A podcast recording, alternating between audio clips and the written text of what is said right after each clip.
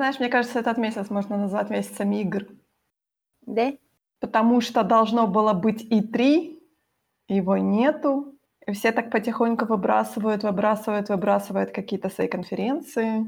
Все говорят, все говорят о том, что, кстати, больше всего, наверное, конференции будут в августе, потому что как-то все так сместилось, я не знаю почему, до августа.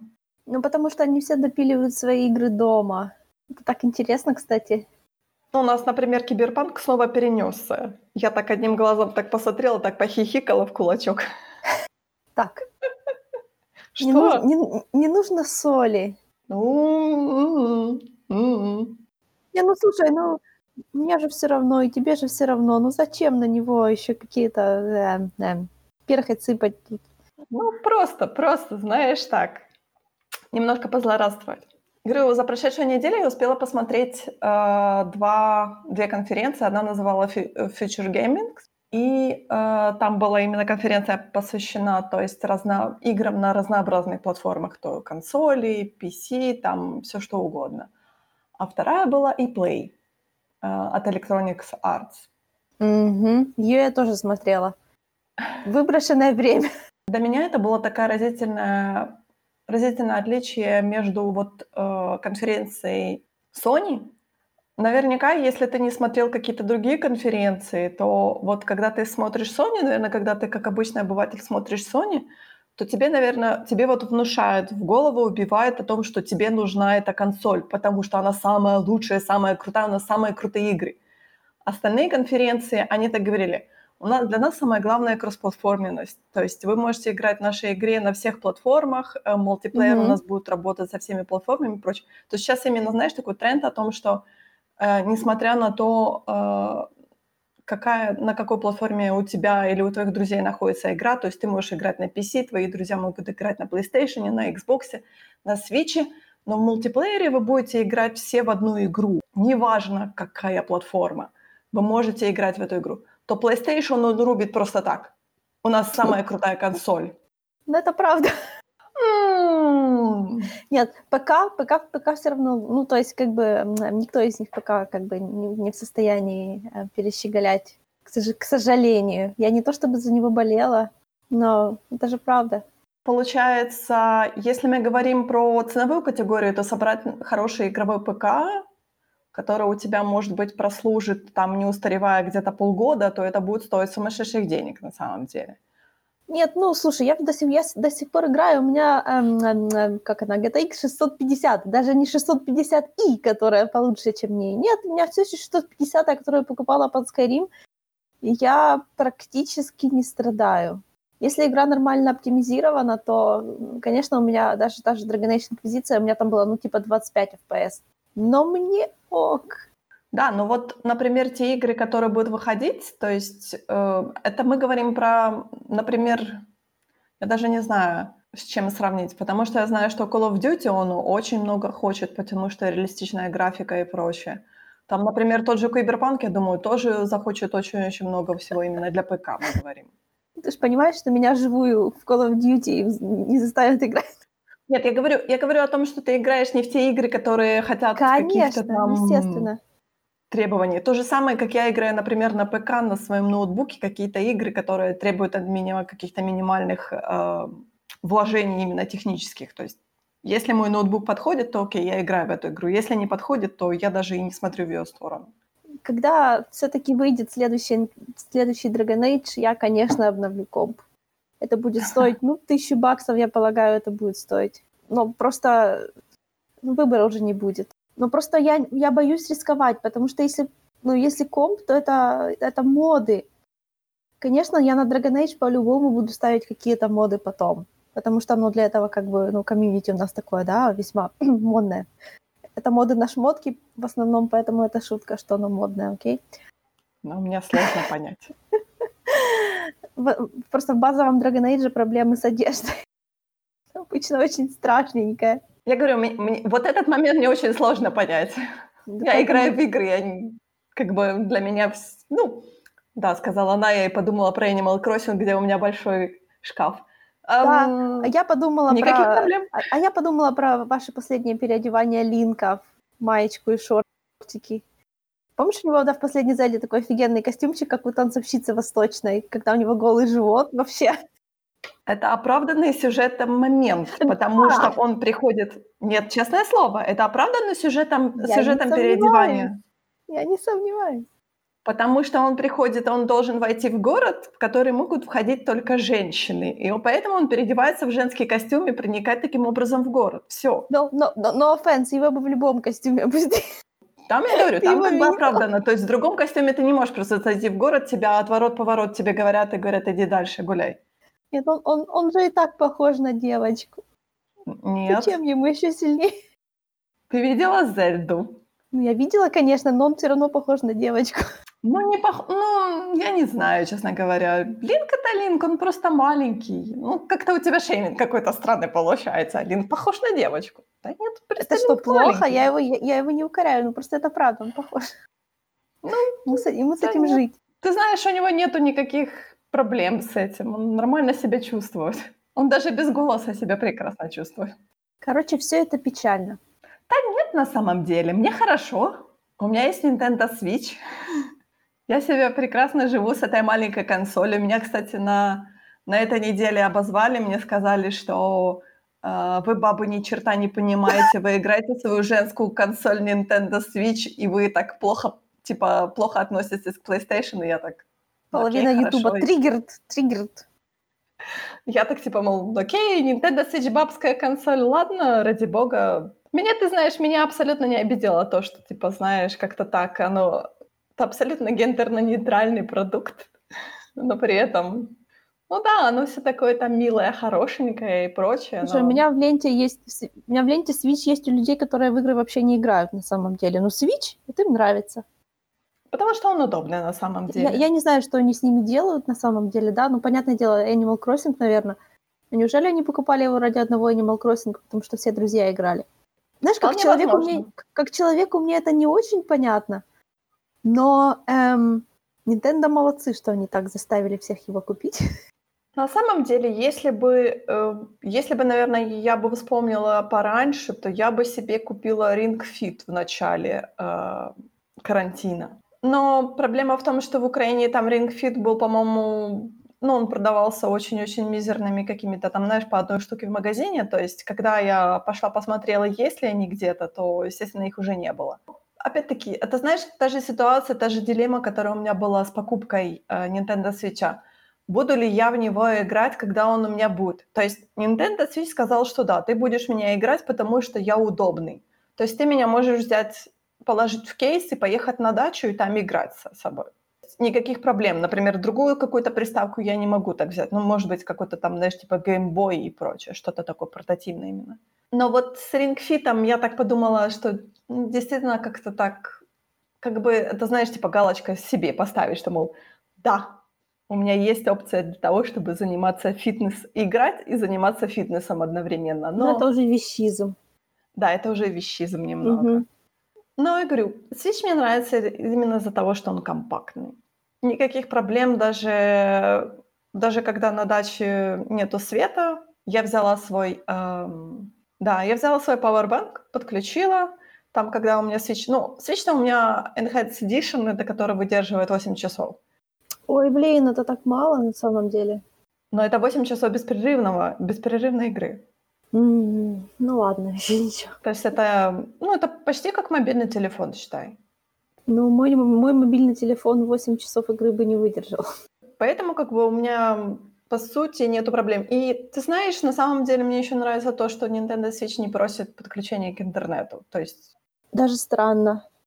ты можешь уехать на дачу и там играть хоть целую неделю сидеть, и тебе из-за этого ничего не будет. Как бы. Зато он не позволяет multiple аккаунты. Можно, почему? Знаешь, я же я, я видела, что типа, то есть, если вы с женой хотите оба играть в, э, допустим, Animal Crossing, то вам нужно покупать два свеча и два Animal Crossing. Нет-нет, там получается, там, там с Animal Crossing, да, там есть ограничения о том, что а, ты будешь находиться на том же острове. А, ну фу. Видишь, неприятно. Это уже ограничение, это просто ограничение игры. Но на самом деле на Nintendo Switch ты можешь иметь хоть хоть там, я не знаю, сколько аккаунтов, сколько угодно. То есть ты можешь создать, например, дупликат своего аккаунта и на него покупать какие-то совершенно другие игры. Ты можешь это без проблем, никаких проблем нету. Но просто я говорю, с Animal Crossing, но это уже, это уже какое-то ограничение было сделано. Я помню, там какая-то привязка, типа один остров, одна консоль, да? Да, да, да, да, да. Угу. Ну, это свинство. Я не могу тебе ничего сказать по этому поводу. Это не ко мне проблема. Ну да. Твой кот вряд ли захочет с тобой поиграть. Наверняка они просто хотели таким образом простимулировать Nintendo, Nintendo Switch Online, где как бы мультиплеер такого, знаешь, более э, онлайновского образа, то есть именно интернет. Ну, там, знаешь, там тоже такая штука о том, что как бы без, без подписки на Nintendo Switch Online ты не можешь ездить на другие острова, ты не можешь э, приглашать кого-то к себе, то есть это такое, знаешь, ограничение. То есть интернет у меня есть, но у меня нету подписки. И у них есть, например, очень классная там бесплатная игра, называется Tetris 99, но она не хочет играться без э, Nintendo, без подписки на Nintendo Switch Online. То есть, знаешь, она типа бесплатная, но ты в нее не можешь играть, потому что она сразу говорит, а подписка, а ты такой, о Это уже не бесплатная. Это называется, прилагается к подписке. То есть это просто, знаешь, когда в играх, э, в играх там есть описание, они пишут, что, мол, а, требует подключения к Nintendo Switch Online. То есть вот такой, знаешь, типа, мол, ты смотришь так, ну, бесплатная игрушка, надо попробовать, а потом так, угу, nope. Но, по-моему, Fortnite, он работает без Nintendo Switch Online, так что, типа, Battle Royale мультиплеер, вперед. Нет, там я не говорю о том, что есть бесплатные игры, которые работают вообще без э, Switch Online, так что там никаких проблем нет. Ну вот э, те же, по-моему, Smash Brothers, они, э, мультиплеер не работает без Nintendo Switch Online. Тоже, знаешь, как бы они типа самое такое, самое интересное именно мультиплеерное, где ты можешь играть с другими игроками, оно не работает, получается, без вот этой подписки. Вот мне, знаешь, интересно сейчас получается, э, когда на EA Play они говорили о том, что Apex Legends приходит на Nintendo Switch, на Nintendo Switch, и тоже они говорили про кросс-платформенность и прочее, и я так подумала, что, мол, а как вы будете работать как бы с мультиплеером? Вы будете работать как, например, тоже Fortnite без подписки, или все-таки Nintendo будет просить подписку? Если бы ты попросила меня поставить, я бы поставила на то, что они будут как Fortnite, потому что они непосредственные конкуренты. Ну, получается, да. Но мне кажется, ты знаешь, Nintendo, наверное, просит подписку именно на те игры, которые они сами разрабатывают, то есть именно те Вот именно. Ну да. Потому что как бы сторонние, сторонние публикаторы, сторонние паблишеры, они, по идее, не могут, не имеют права вообще как-то вмешиваться в их работу. Есть плюсы у этой консоли, есть, естественно, минусы у этой консоли. Ну, для меня самый большой плюс в том, что она удобная. Особенно для каких-то поездок, куда-то поехать. Взял махонькую сумочку, запихнул в рюкзак, поехал. Все. Ну, это потому что ты ездишь. На самом деле, я тебе хочу сказать, что я покупала эту консоль для того, чтобы ездить на дачу и в электричке играть в игры, потому что час ехать. Сейчас меня этой возможности лишили. Ну, знаешь, у меня такой возможности вообще по жизни нет. Мне некуда сейчас ездить. Ну, ты я идёшь. могу за час дойти пешком на работу. Вот типа такого. На самом деле, ты знаешь, когда я ездила на метро на работу почти где-то было от, эм, сейчас я вспомню, от Дарницы до аж до Нивок, то есть это было сколько там, минут 40 ехать на метро, по-моему. Mm-hmm. Мне это как бы очень нравилось, потому что я за 40 минут там могла прочитать кучу всякой дребедени. А когда ты едешь, понимаешь, когда ты едешь довольно-таки быстро на работу, там, например, за 15, за 20 минут, то ты только достал, тебе уже выходить. Или там, например, да, знаешь, кучу пересадок делать, и ты так Блин. Ты знаешь, какие-то есть плюсы, какие-то есть минусы. Да, типа минус долго ехать на работу, но плюс в том, что ты долго как бы сидишь на одном месте, и ты можешь чем-то заниматься. Так что я говорю, есть, есть плюсы, есть минусы. Да, но вернемся давай к нашим играм. У нас сегодня плодотворный должен быть подкаст игровой. А-а-а. Слушай, мне, не, мне стыдно называть себя плодотворным игровым подкастом. Ну, come on. Потому что, знаешь, что такое, надо, как сказать, нубский подкаст. Окей, хорошо, нубский подкаст. Гик подкаст, я разбираюсь. В этом нет. Знаешь, я хочу тебе сказать, что, может быть, для завязки я тебе могу рассказать, может быть, ты ощутила, может быть, так краем уха услышала о том, что сейчас буквально на прошлой неделе у нас вышла The Last of Us э, часть вторая. И есть сегмент игроков, которым не нравится эта игра. И этот сегмент почему-то даже у меня в ленте Твиттера очень много людей, которые пишут, что им не нравится игра. Но просочилась на мои любимые Сабреддиты. Я уже их ненавижу всех. У меня тоже есть претензии. Я как бы говорю с точки зрения человека, который не играл в эту игру, но на самом деле геймплей там довольно-таки однообразный. Крадешься, убиваешь, лутишь. Крадешься, убиваешь, лутишь. Но ты как Крадешься, минимум в убиваешь, ней лутишь. разбираешься, потому что меня она никогда не привлекала, поэтому я в танке. Ну, э, когда я говорила в прошлый раз о том, что все, все любят первую часть за ее сюжет. То есть у меня были претензии к этому сюжету. Во второй части, как это мягко так сказать, Сюжет хуже. я могу сказать, что они, они попытались усложнить сюжет, но нарративно у них не очень получилось. А, потому что, как бы, это я почитала уже интервью более или менее, и я поняла, почему так случилось. То есть я тебе писала о том, что у нас есть как бы главный э, протагонист, это Элли. То есть мы сейчас переключились, во второй игре мы переключились э, с протагониста. У нас в первой игре был Джоэл, которому, которому нужно было довести Элли до э, Fireflies. Это типа освободительный, освободительный фронт или что-то там как-то они назывались. Короче, какие-то освободители, да? Ему нужно было довести Элли до этих Fireflies. А во второй игре мы, получается, переключились, у нас главная героиня — это Элли. Э, Джоэл у нас появляется, но он появляется типа как дополнительный, просто как дополнительный персонаж, то есть типа как э, актер второго плана даже, можно сказать, даже третьего плана. Если в первой игре мы играли сугубо как Джоэл, Элли у нас была как бы как помощником просто. То есть она иногда там, знаешь, помогала, ну, не иногда, она почти всегда там помогала, знаешь, убивать этих э, кликеров, ну, то есть вот этих грибов-зомби или что-то там такое. Но мы никогда, получается, не переключать. Нет, э, вру, в DLC мы играли за нее. Но это же DLC, как бы. То есть это кусок такой, который, типа, можно и пропустить на самом деле. То во второй игре мы, получается, проходим какую-то часть за Элли, а потом мы переключаемся на нашего антагониста Эбби. Создатели игры форсируют просто игрока, чтобы он играл за, за негативного персонажа. И тут ты знаешь, тут такой интересный момент, что сейчас все говорят, что если бы мы не знали, что Эбби наш негативный персонаж, то есть там можно было это дело обыграть на самом деле. А ты знаешь, я хочу тебя спросить, насколько, насколько ты выдержишь спойлеры по второй части? Мне абсолютно все равно. Просто у меня нет ни единой клетки в моем теле, которой было бы не все равно. Первая игра заканчивается тем, что вот Элли у нас, э, у нее иммунитет к, к этому вирусу. Это не вирус, я не знаю даже, как сказать, потому что э, люди, получается, заражаются грибком. Элли не может стать зомби. Да, Элли не может стать зомби-грибом, да. Мгм. И э, получается, Fireflies хотят ее вскрыть и типа посмотреть, почему она такой, почему у нее иммунитет, и на основе ее организма разработать какую-то там, я не знаю, что они хотят разработать, потому что, честно говоря, после первой игры было очень-очень много дебатов о том, что вообще-то грибок, он не лечится как бы так просто грибок вылечить нельзя. То есть даже то, что у Элли есть иммунитет к этому грибку, это ничего не означает. Ты не можешь его как бы как бы как синтезировать, что ли, что-то такое. Ну, то есть, если тебе будет интересно, ты можешь покопаться в интернете и посмотреть. Потому что, я говорю, очень много было дебатов, потому что достаточно большое время прошло после первой игры. Ну, вот в конце игры, получается, финальная часть игры. А, Джоэлу говорят о том, что Элли просто ее мозг как бы вскроет, и, естественно, она умрет. И он не может смириться с этой, с такой ее участью, поэтому он ее спасает, и он убивает всех вот этих Fireflies. Да, между надеждой человечества и одной девочкой он выбирает одну девочку, да. Потому что daddy issues.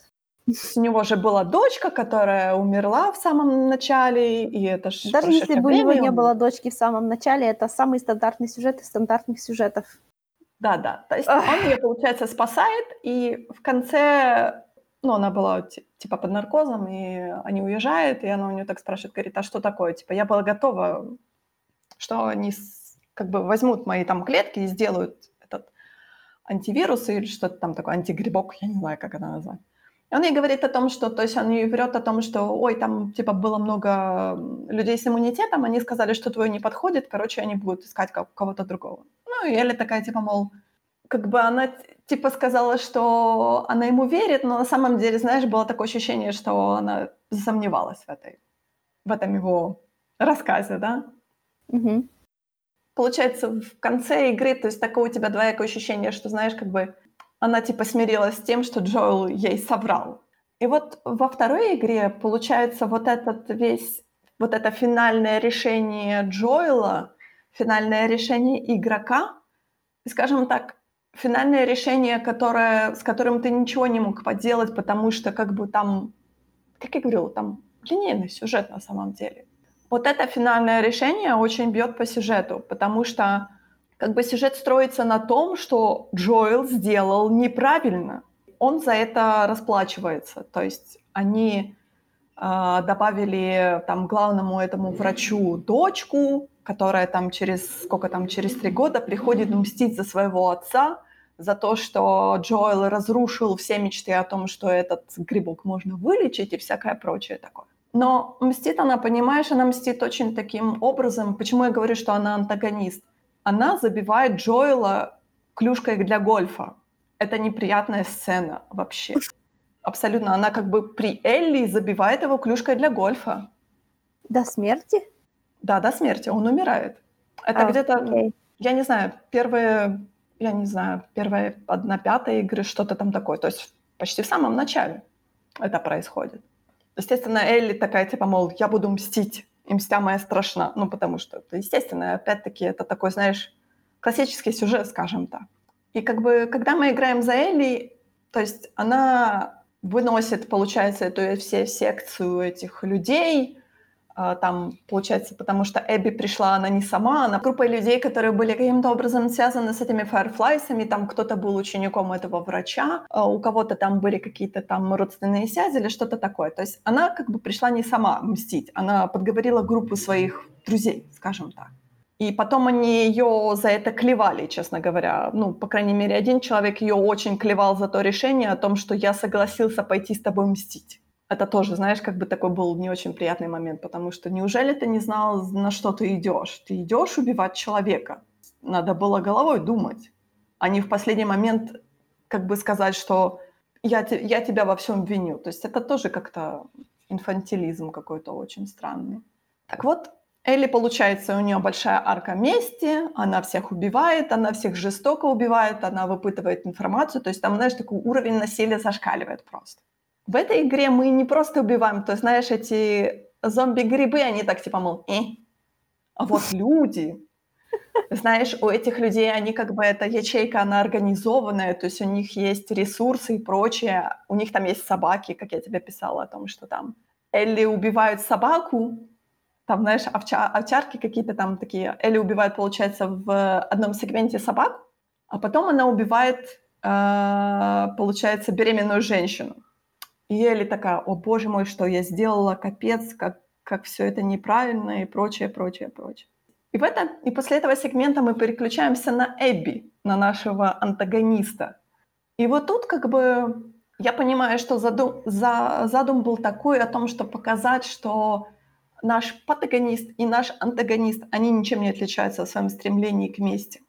Только получается, наш антагонист, он лучше, потому что она в своей вот этой сюжетной линии ищет редемпшн, получается, за то, что она сделала, за то, как это она, она отомстила Джоэлу. То есть это очень эгоистично, мне кажется, редемпшн был, потому что она очень эгоистично форсировала его, так знаешь, так типа, мол, вот двое детей, я их спасу.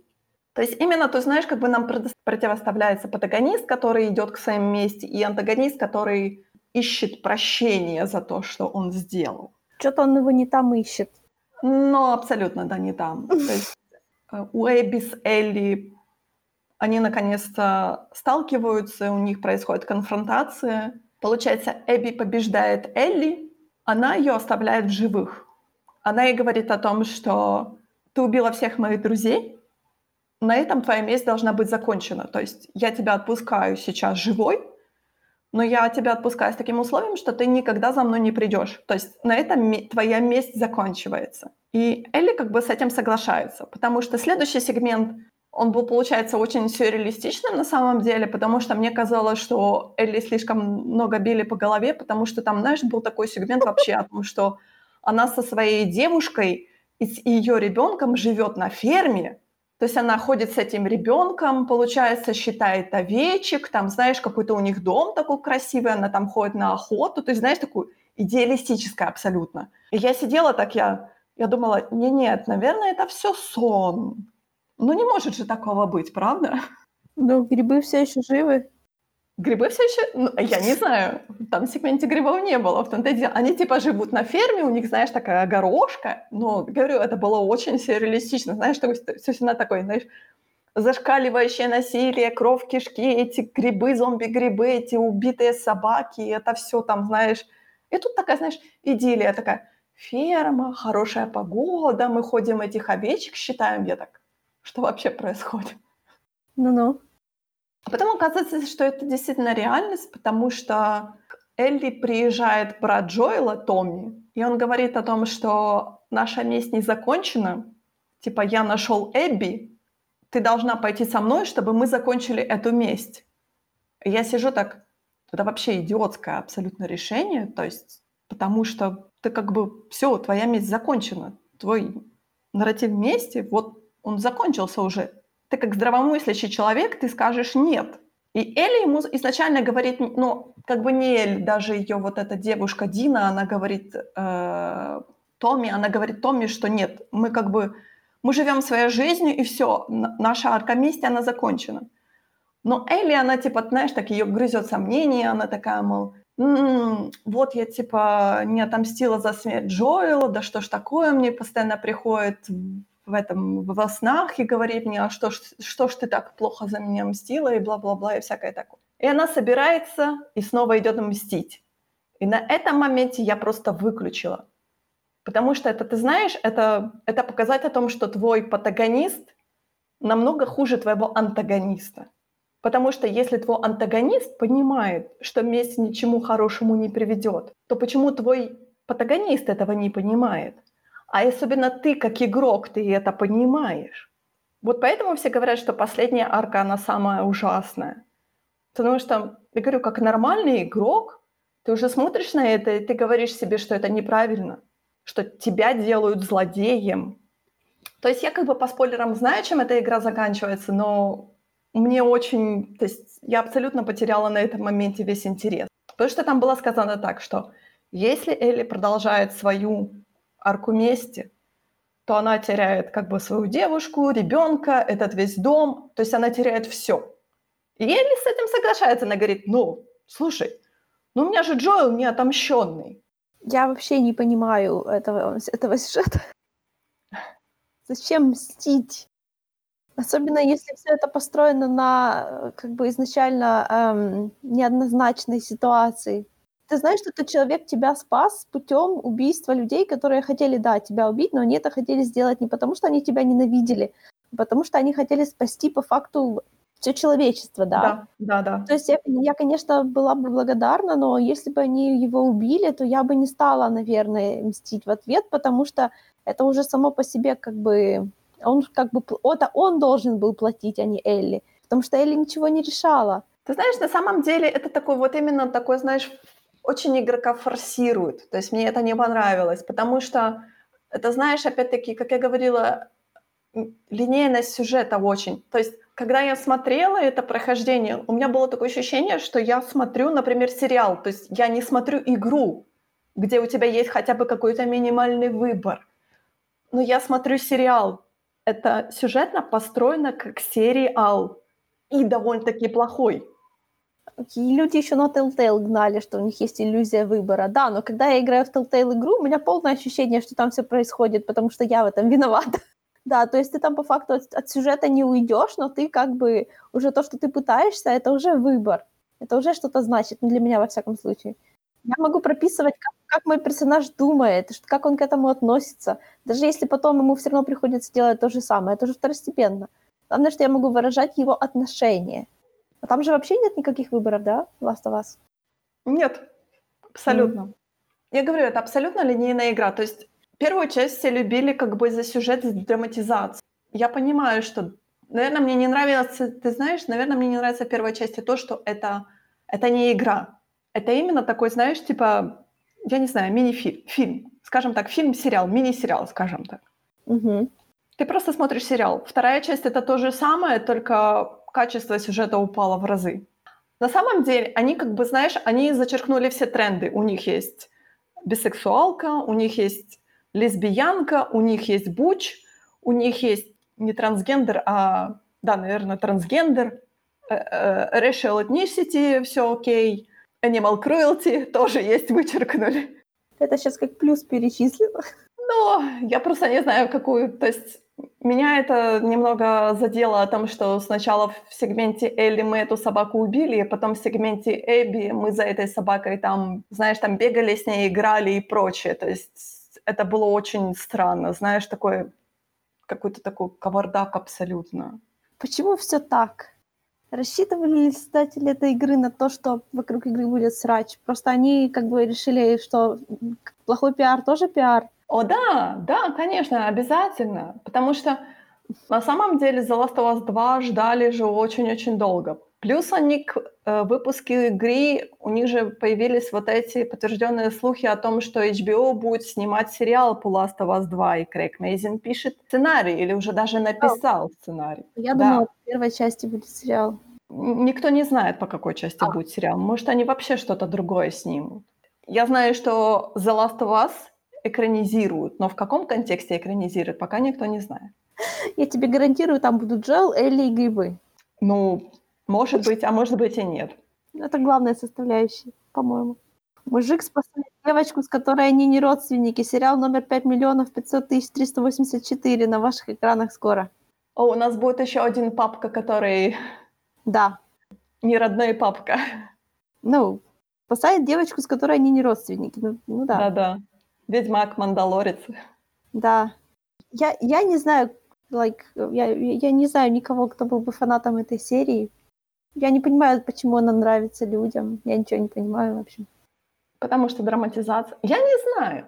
Может быть, ты знаешь, лет семь назад это было действительно, потому что у нас не было Uncharted, еще были в зародыше, то есть у нас был там, по-моему, первый, второй Uncharted и прочее. То есть у нас, знаешь, у нас на тот момент не было таких именно интересных именно сюжетных игр. Но я говорю, но в тот же, в тот же год выходит Bioshock. Bioshock сюжетно намного, намного круче, чем The Last of Us. Но тут, знаешь, такое, это именно кто-то любит Bioshock, кто-то любит The Last of Us, тут уже это. Но проблема в том, что вот сейчас The Last of Us часть вторая, она вышла уже в тот момент, когда у нас очень много есть сюжетных игр. Как бы тут очень тесная конкуренция. И мне кажется, они просто перемудрили, и они как-то с этим сюжетом, они очень много всего неправильно сделали. Ну, опять-таки, я говорю неправильно, на самом деле, может быть, фанаты, э, фанаты The Last of Us скажут, что нет, это неправда, все там прекрасно, все там это и прочее. Но я знаю, что у меня вот в Твиттере люди, которые любили первую часть, они не доиграли, они не могут играть вот во вторую часть, потому что почему я должен играть за антагониста? У меня есть люди, которые бросили на моменте, когда пере... пошло переключение на Эбби, они просто бросили на этом моменте. Вот стоило ли оно того? Стоило ли вас того, чтобы про него говорить почти час? Я думаю, да. Кликбейт. Какой кошмар. Какой кошмар, да. Но на самом деле я предлагаю тебе переключиться на «Звездные войны» и поговорить про Star Wars Squadron который, наверное, ни ты, ни я не будем играть. Да, я, так как я не могу играть от первого лица, не, ну, может быть. Мне кажется, в эту игру надо играть сразу в VR. Вот в VR я бы в нее поиграла. Она, вы... она просто, она выглядит сложной.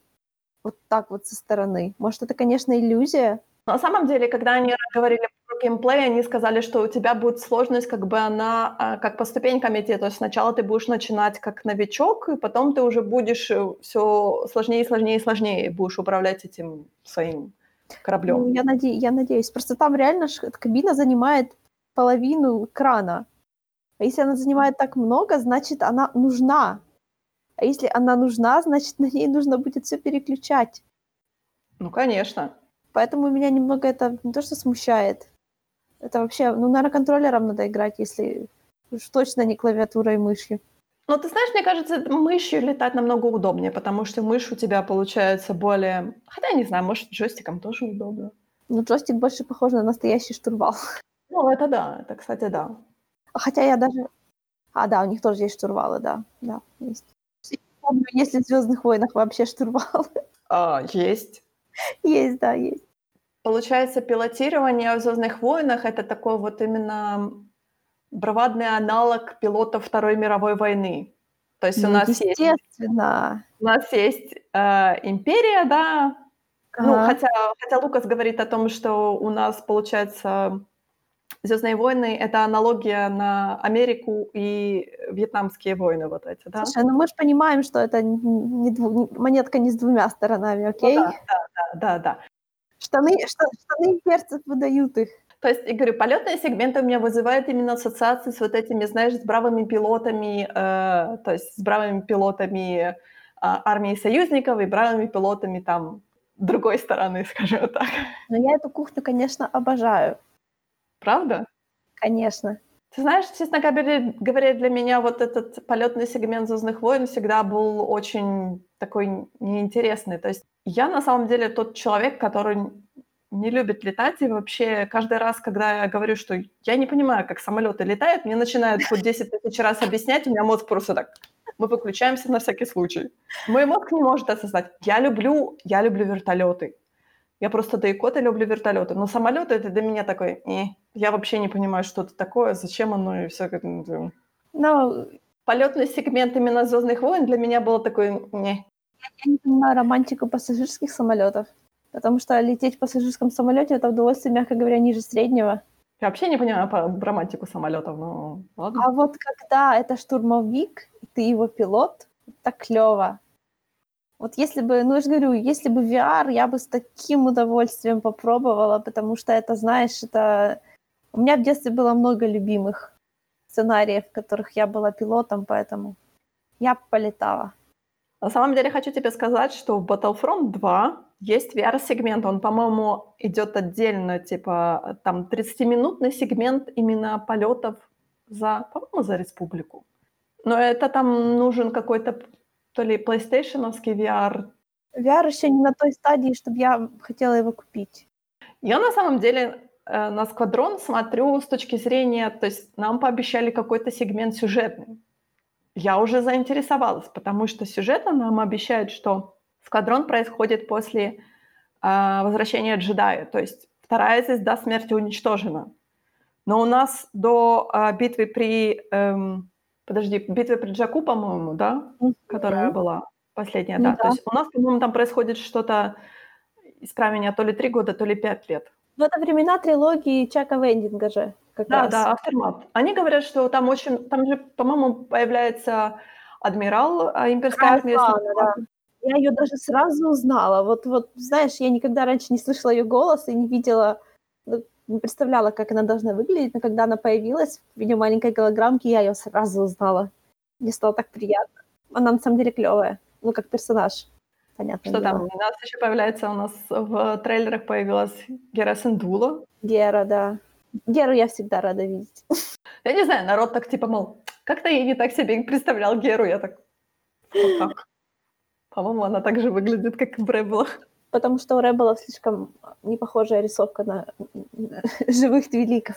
Ре реалистично, да. Нереалистичные твилики. Мне интересно чисто вот с сюжетной точки зрения, что они туда запихнут, потому что на самом деле мне интересно то же самое, появится ли у нас кто-то из Battlefront 2, потому что Эйден Версио ещё на тот момент, она за имперцев, потому что она ещё не перебралась на сторону республики. То есть мне тоже интересно будет, будет ли она. Но я так понимаю, что так как Battle э, Battlefront 2 и Squadron делают совершенно разные студии, то, может быть, и нет. Но это всё один большой франчайзинг, я не знаю. Это Story Group же у них одна. Наверно, да. Я тебе разве что гарантирую, что когда эта игра будет уже выходить, я прочитаю пилотные части книжек, потому что я их ещё не читала. А, ты ещё не дочитала трилогию? Нет, трилогию я прочитала. Там же есть несколько книжек, которые посвящены, ну, по факту, пилотам. Мгм, мгм. Да, их я ещё не читала. С сюжетной точки зрения мне интересно. Как по сути игра, так Не, ну, она как игра выглядит очень хорошо, пока что. Да, то есть, знаешь, вот есть разница между тем игрой, в которой я не играю, потому что я думаю, что она like sucks, потому что она явно там half-fast и все такое, и игра, в которую я как бы играть не буду, потому что это не моя игра, но я все равно могу оценить ее. Вот мне, вот мне кажется, что это клевая игра будет. Для тех, кто сможет в нее играть, конечно. Потому что она, она, она выглядит сложно, а в таких ситуациях сложно — это хорошо. На самом деле, меня еще такой, знаешь, вопрос интересует, потому что они постоянно повторяют о том, что будет вот такой свитчинг типа между пилотами Империи пилотами Республики. Пилот Империи пилоты Республики. Как это будет сюжетно оправдываться? Одну часть мы выполняем какую-то миссию за Империей, потом следующая миссия у нас пилоты Республики. Ну, то есть... ну, точно так же, как и в Aftermath, мы свечимся между разными точками зрения на одни и те же события часто. Я думаю, тут будет примерно то же самое. То есть они, получается, взяли как за основу трилогию Aftermath, и они сделали из нее, грубо говоря, игру. Я не думаю, что там будут те же битвы. Нет, нет, я говорю, что именно вот они взяли как за основу и просто сделали на основе этого игру.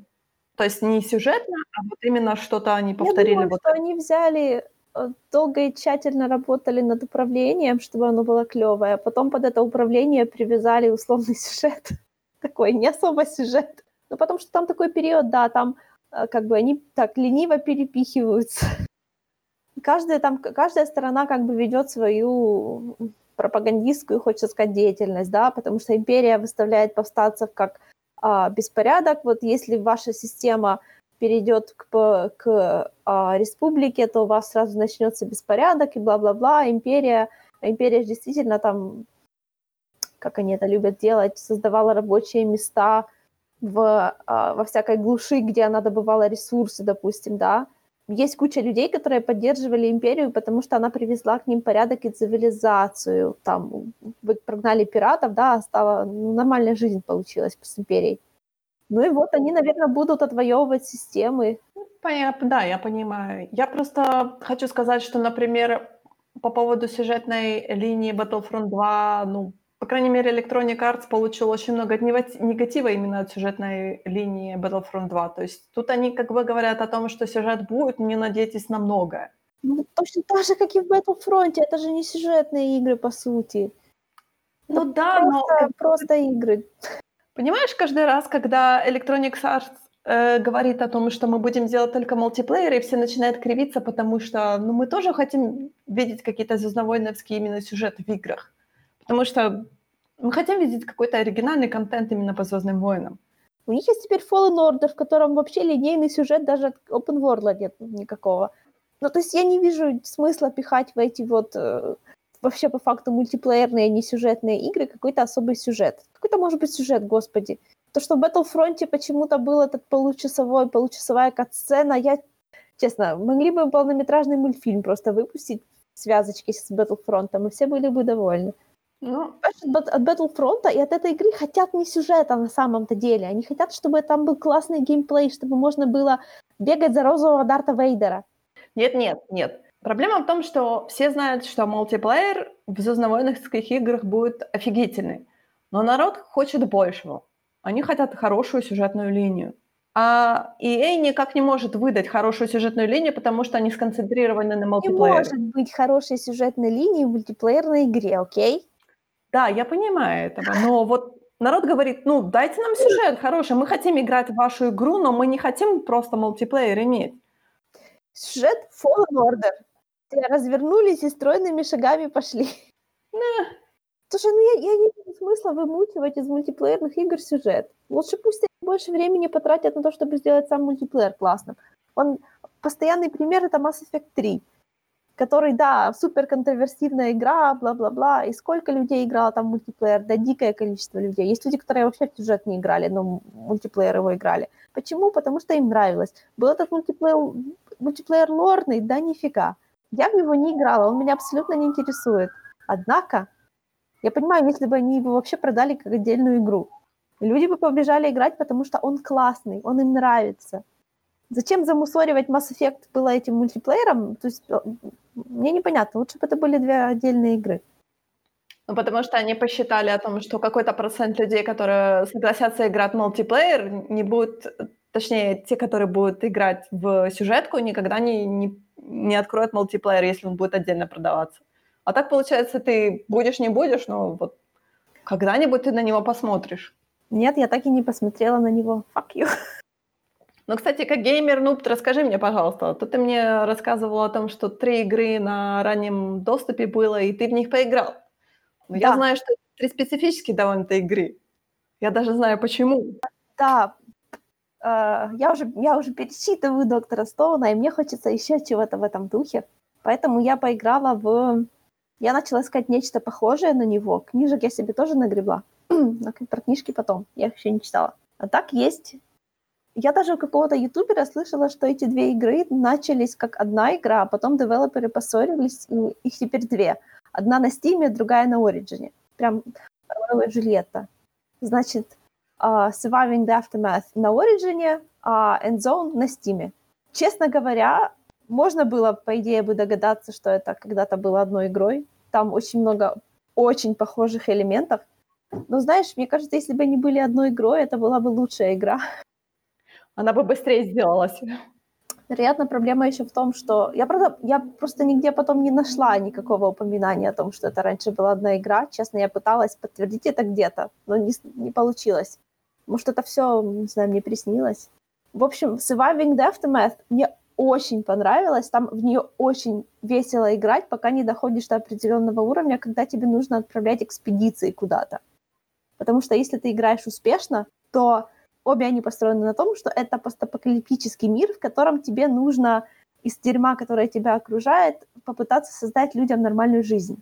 Там нужно собирать мусор, бетон, рубить деревья, ну, понятное дело, поднимать инфраструктуру типа с нуля. Там все начинается с палаточек, потом строятся халабуды, а потом можно уже построить приличные домики в таком духе.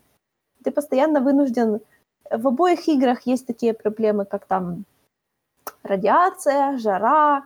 Uh, в Surviving the Aftermath есть еще, если играешь на самой высокой сложности, там еще есть uh, черви, которые из земли выскакивают. Дюна молчать, они очень маленькие в этой игре. И Surviving the Aftermath, вот она атмосферно гораздо мне больше понравилась. Там очень хорошая музыка. Вот в нее играть... Просто когда ты доходишь до уровня, когда у тебя много экспедиций, и если ты, как я уже сказала, успешно играешь ты, тебе приходится переключаться между разными экранами, там каждый шаг твоих скаутов, ты должен его совершать сам. Там, там ну, когда я последний раз играла, там еще нельзя было наперед задавать им какие-то сценарии, чтобы они хотя бы на полчаса тебя оставили в покое. А так получается, ты постоянно дергаешься к своим скаутам, говоришь им, куда идти, переключаешься на свою основную игру, где у тебя все хорошо, радостно смотришь, как там все это дело происходит, через 5 секунд у тебя опять скауты закончили. Ну, понятное дело, ты типа, переключаешься на высокую скорость, потому что все хорошо. И ты в результате постоянно сидишь на этом скаутском э, экране, который, по-моему, процедурally generated и все такое. И, в общем, тут я скисла. Но пока я... Я несколько раз ее начинала и проходила вот как раз до активного скаутского периода, потому что она так затягивает. Господи, там я не знаю, почему мне так зашло. Вот это была первая игра из такой серии, в которую я вообще когда-либо попробовала играть. Это было ж... вот просто мне, я не могла оторваться. Я себя заставила ее удалить, потому что это было просто уже заходило э, куда-то в нездоровую атмосферу. Но они мне обе вызвали такое ощущение, что, знаешь, вот эти mobile games. Нет, знаешь, у меня такого ощущения не было. Мобильные игры у меня ассоциируются с чем? С донатом. Тут не, нет, там не обязательно. Я имею в виду, что вот такой, знаешь, вид, когда ты вот типа смотришь, они там маленькие, крошечные бегают, там что-то себе делают, ты им задаешь, что там строить, всякое такое. То есть такой, знаешь, типа сим. Но это не похоже на Sims Stopped Out, это не похоже на Avengers Academy. Вот в Avengers Academy я тоже много играла, вообще ничего общего, я даже ни разу не вспомнила. То есть тут такого нету. Мне нравится там вот эта вся, там, как ты подстраиваешься под радиацию, там их нужно лечить, их нужно, ну, в общем, это внушает веру в человечество, kind of. А Endzone, она... В Endzone меня, во-первых, бесит музыка. Я не знаю, вот она там какая-то... Если в Aftermath она такая вот... Мне с ней весело и приятно. Не знаю, как это еще по-другому объяснить. То в Endzone она какая-то такая... Она надоедает. Это очень плохо для таких игр. Тебе надо или наслаждаться, или как минимум не обращать внимания. А так, получается, я отвлекаюсь на то, что она меня раздражает, и это мне все портит. Еще в Surviving the Aftermath там идиотская совершенно... Там нельзя с первого взгляда определить, какое у тебя здание. когда их мало, это еще ладно. А потом у тебя такая свалка одинаковых ржаво-коричневых зданий, которые состоят из маленьких кусочков. Я, блин, где у меня тут мастерские, где у меня тут жилые дома? Ты начинаешь среди них путаться. Это тоже очень плохо для дизайна. Но я надеюсь, они это еще поправят. Ну, это же ранний доступ, получается, это все. Вообще, в Aftermath гораздо больше, как бы, как это сказать, чувства. Вот она, она милая. А вот Endzone, она более техническая, она сложнее. Но, с другой стороны, она сложнее, она, мне тяжелее в нее было гораздо играть, потому что она ни хрена не объясняла, о чем мы уже говорили в прошлый раз. Ее визуальный язык был мне непонятен, и я сразу там начала испытывать большие проблемы, потому что я как минимум не поняла, как работает там, типа, вот ты строишь вышку для воды, да, и mm-hmm. ты эту, там у этой вышки для воды есть зона, которая она прикреплена. И если в Surviving the Aftermath эта зона была, с которой она берет воду, то в этой игре, оказывается, это зона, которой она дает воду. А я думаю, почему они у меня все умирают от, от воды не хватает? Почему? Вот до хрена же воды. А это я просто не разделила их правильно. Это меня так обидело. Это вот, знаешь, нельзя так делать. Какие-то ложные друзья переводчика только в игровом дизайне. Нет, это просто у тебя, знаешь, как, как мы говорили о том, что одна механика в разных играх, она по-разному работает иногда. Да, и просто тут как бы инструкций-то не было никаких. Ну, или, или, или, или я просто провтыкала их. На самом деле, плюс раннего доступа о том, что ты можешь просто свои какие-то замечания им написать и сказать, что вот это вы неправильно сделали. То есть это, знаешь, типа как бета-тестирование, по сути. Ну, да, это же, ну, да, я могла бы, кстати. Surviving the Aftermath, я думаю, они и так знают, какие там у них проблемы. А InZone, вот я как-то не интересовалась. InZone мне понравилось меньше. Хотя в нее больше потенциал в том плане, что вот Surviving Aftermath, она в какой-то момент утыкается в стену, после которой вот я не представляю, как они могут эту проблему решить. Потому что там, на самом деле, менеджмент довольно простой. Когда ты доходишь до стадии уже э, добывания, например, там нефти из-под земли, uh-huh. тебе уже становится гораздо проще играть.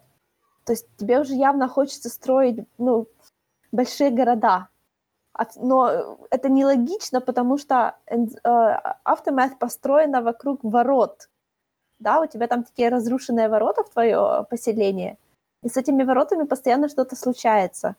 Допустим, на тебя могут напасть бандиты, хотя что они нападают со стороны ворот, это большой вопрос, потому что со всех остальных сторон там просто поле. Я бы на их месте обошла. Ну, может, нужно будет строить заборы со всех сторон, да, и, и на этом потом будет сосредоточен геймплей, да, то, что мало того, что построить, тебе придется защищать. И в Aftermath там еще есть типа решение, когда тебе кто-то стучится в ворота, там можно по-разному подходить к разным ситуациям, и в зависимости от того, какой ты человек, какие у тебя ресурсы есть, один и тот же колонист может тебе все подосрать или улучшить твою ситуацию. Это интересно. Там вот этот маленький интерактивный элемент очень милый. А Endzone, она больше такая, по-моему, мне кажется, что это нечто, что должно быть классической стратегией. Потому что она похожа на всякие city-builder ы, которые я другие видела. Ну, у меня тоже такое возникло ощущение, потому что, по-моему, то есть я смотрела геймплейный трейлер, они там даже не показали, они там тоже показали о том, что можно будет отправлять экспедиции, но они там даже не показали о том, что есть какие-то враги или нету, то есть я ничего такого не увидела. Потому что у них тоже, знаешь, когда с нарративной точки зрения проблема в том, что выживание после апокалипсиса — это том, что ты должен построить свою как бы uh, settlement в каком-то таком месте, в котором ты будешь гарантирован хотя бы на первых порах о том, что на тебя никто не нападет. Ты хотя бы увидишь, что, знаешь, на какой-то горе, не знаю, на какой-то... Чтобы у тебя была какая-то природная защита. А тут, получается, в этих двух играх было вот действительно, как бы, знаешь, поселение в чистом поле, просто окруженное забором. Я так ну, ну Gunzone, там, там ты борешься, а, там нету, по-моему, по-моему, когда я играла, не было еще части с противниками какими-то. Там в основном было против окружающей среды, потому что в Endzone есть, допустим, а, вот в Aftermath там радиация, она такими э, постоянными островками, и ты там со временем можешь научиться ее вычищать. Ты uh-huh. просто будешь себя расчищать постепенно. А в Endzone там из-за того, что постоянно меняются погодные условия, там эти радиационные поля двигаются. То есть вот, допустим, построил поле, да, если ты не успеваешь собрать с него урожай, то после следующего сезона там жары это поле может стать радиационным, то есть ты уже не сможешь им пользоваться. А в Endzone такого, а, а в Aftermath такого нету, там все постоянное как бы. Ну, мне лично, наверное, я думаю, было бы интереснее строить крепость и потом защищать ее, чем бороться с радиацией постоянно. Но в Aftermath там вот это UI борьбы, ну, там, там есть там стрелки, да, не которые скауты, да, а которые просто среди колонистов тебя гуляют. Но эти стрелки, короче, там искусственный интеллект просто еще был никакой, когда я последний раз ее видела, потому что, допустим, где-то у тебя какой-то колонист натыкается на червя, этот колонист безоружен, и они все бегут к этому червю, чтобы бить его кулаками. А ты, ты ими не можешь управлять, ты не можешь запретить им это делать. Храбрые колонисты, ничего ты не понимаешь. Ты можешь только направить чувака с ружьем, ты можешь направить к ним. Кстати, было прикольно, что когда я играла, у меня с ружьем была ученая. Я так лайк, девушка, может, вы другим будете заниматься? Вы слишком ценный кадр, чтобы ходить с пистолетом. Ну, в общем, ее ты можешь направить, но пока она до него дойдет, этот червь может убить пять человек, то есть, like, треть твоей колонии. Это было очень глупо. Вот это я бы на их месте, конечно же, поправила. Вообще, с этим ранним доступом, вот говорю, мне непонятно, на чем они остановятся. Получается, что это какая-то игра без ну, абсолютно а, конец открытый. Они могут остановиться где-то, и что-то все окажется недопиленным, и я буду сидеть с уже купленной игрой и думать, ну чё? А чё вы не сделали? Ну, нам надоело, ну, I guess. Не, ну это, это можно, да, это может случиться, или, или, например, их может кто-то купить. В процессе игра вообще будет совершенно другой. То есть такое тоже может быть. Ну, в общем, автор Мазана няшечка, вот я бы в нее реально залипала бы и дальше. А еще там можно отстраивать под себя сложность. Ну, правда, в Endzone, по-моему, тоже можно. Когда ты еще при запуске первым выбираешь, какая у тебя... Я после того, как первый раз встретилась с червем, я потом перестала играть с червями, потому что это было абсолютно полезно. Еще прикольно, что в, в Aftermath кабаны тебя убивают, если тебя видят, потому что это, ну, это, это like, нормально для кабанов, на самом деле, они очень опасны. А в Endzone кабаны ходят у тебя прямо по, по городу, вообще стайками со своими поросятками, ни на кого не нападают, это уже так странно. Но это тоже абсолютно реально для них. Для кабанов? Ну да. Ну нет. Ну да. Кабаны опасные животные очень. Ты чё? А, мы говорим про мужские особи кабанов в определенные периоды. Они знаешь, не постоянно агрессивны. И опять-таки, это знаешь, такой же момент о том, что, может быть, эти кабаны уже привыкли к тому, что вот в этой зоне есть люди. То есть они могут привыкнуть. Знаю. Кабаны едят людей. Видеть кабанов свободно гуляющими меня напрягает. На самом деле все дикие животные, видеть их свободно гуляющими очень напрягает, особенно когда их ты встречаешь в лесу. Даже если это будет лось, это очень будет напрягать. Да, лось тоже напрягающий. В общем, у обеих игр есть потенциал, но они как-то... Э, это мои, это мои первые отношения с ранним доступом, поэтому я не знаю, чего ждать. Пока играла, своих денег стоило. Ну а третья игра? Третья игра — это тоже ранний доступ, и называется она Among Trees.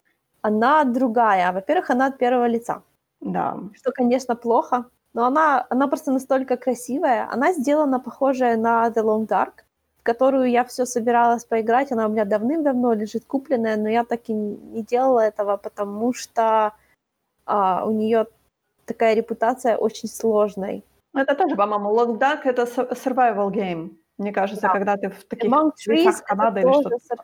Это тоже survival game.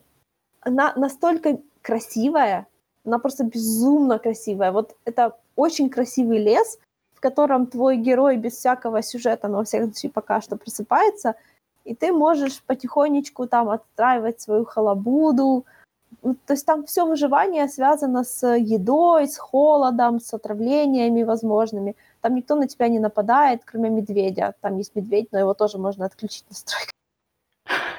Ты там просто вот гуляешь по, по, по лесу, ешь грибы, и тебя там может убить только падение, ранение, медведь, низкие температуры, отравление мухоморами и голод. А так очень то есть приятная симуляция, не знаю, жизни в лесу. Вот она не ощущается угрожающей вообще, несмотря на то, что может тебя убить. Я не пыталась играть на уровне, там есть вообще уровень дзен. Наверное, просто... Строишь домик и все. Да. И, честно говоря, в дзене, я думаю, что в нее было бы вообще супер приятно играть. Потому что вот, вот в ней есть что-то такое, там очень интересные карты, вот приятно ходить по ним, да. И то, как там построено, допустим, там нет карты самой по себе, да, ты, ты карту получаешь только когда ее сам скрафтишь. Угу. Пока у тебя нет карты, тебе приходится ориентироваться на местности. Честно говоря, вот я, я в нее поиграла довольно долго, пока однажды не, за, не зашла слишком далеко и не успела вернуться затемно и, короче, эм, умерла от холода. Я так и не дошла до шитья, хотя оно тут уже есть. Вот, вот Among Trees ей явно хотелось бы какой-то сюжет более осмысленный, потому что ее сравнивают с... Называлась эта игра, в которой чувак, который должен был наблюдать за пожарами, сидит где-то в прерии и разговаривает с женщиной а, и его глючит. Не Fire Escape, а как же он назывался? Firewatch. Да, Firewatch. Да, вот их сравнивают.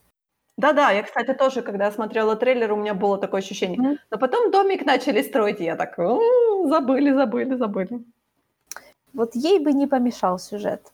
Причем желательно какой-нибудь, не то чтобы криповый, потому что непонятно вообще, почему ты оказываешься среди леса. Что случилось?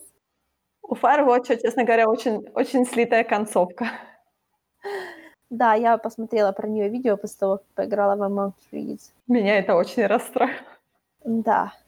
В общем, вот, вот если бы в Among Trees был еще какой-то сюжет, это была бы вообще практически идеальная игра, потому что, знаешь, она уже ранний доступ, но она уже выглядит как... Вот я бы не сказала, что это ранний доступ. Там, правда, ужасная система инвентаря, которая меня... Ну, на самом деле, она, наверное, не ужасная, просто я привыкла к другому, потому что я хордер, я все всегда стараюсь собрать побольше.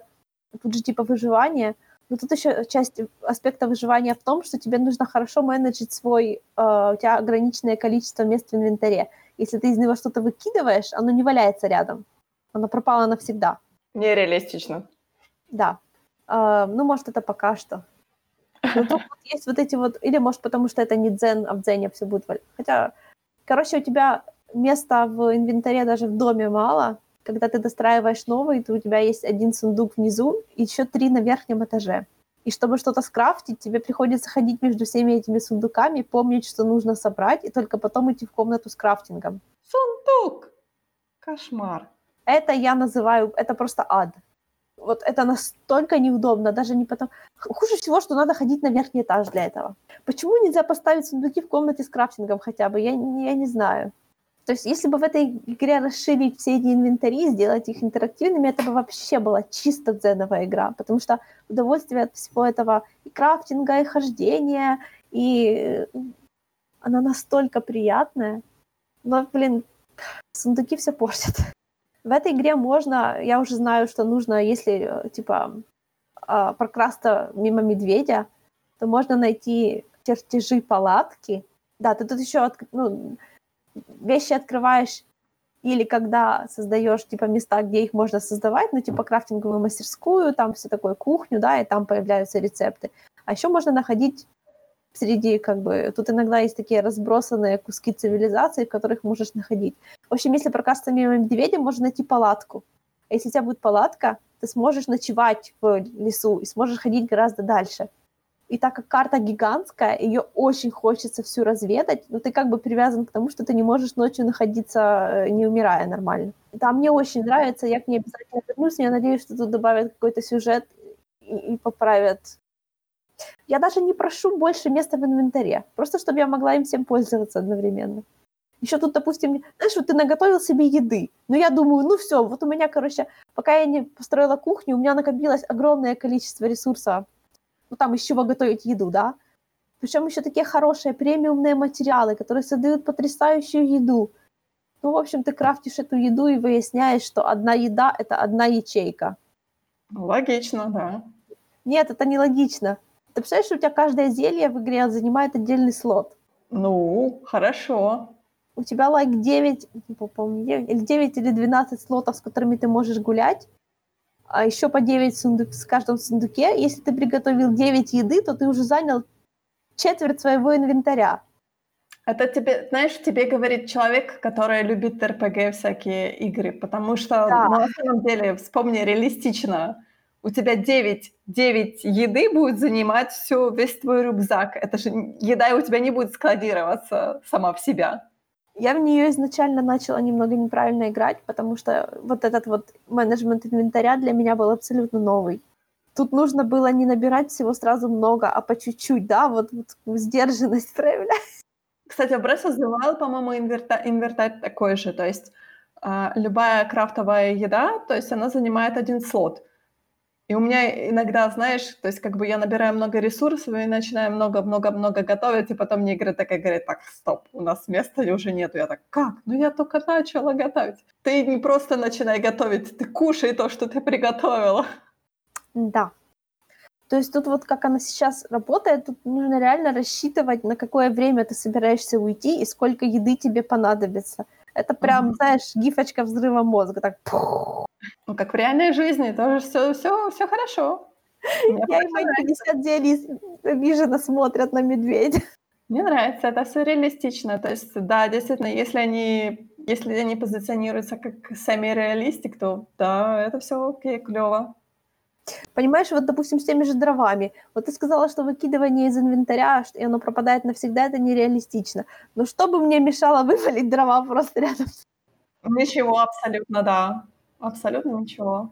Вот видишь. Все это можно было бы, тут же никто как бы на тебя не нападает, и все это не крадет. Можно было бы просто вывалить все рядом с домиком и не пользоваться никакими слотами.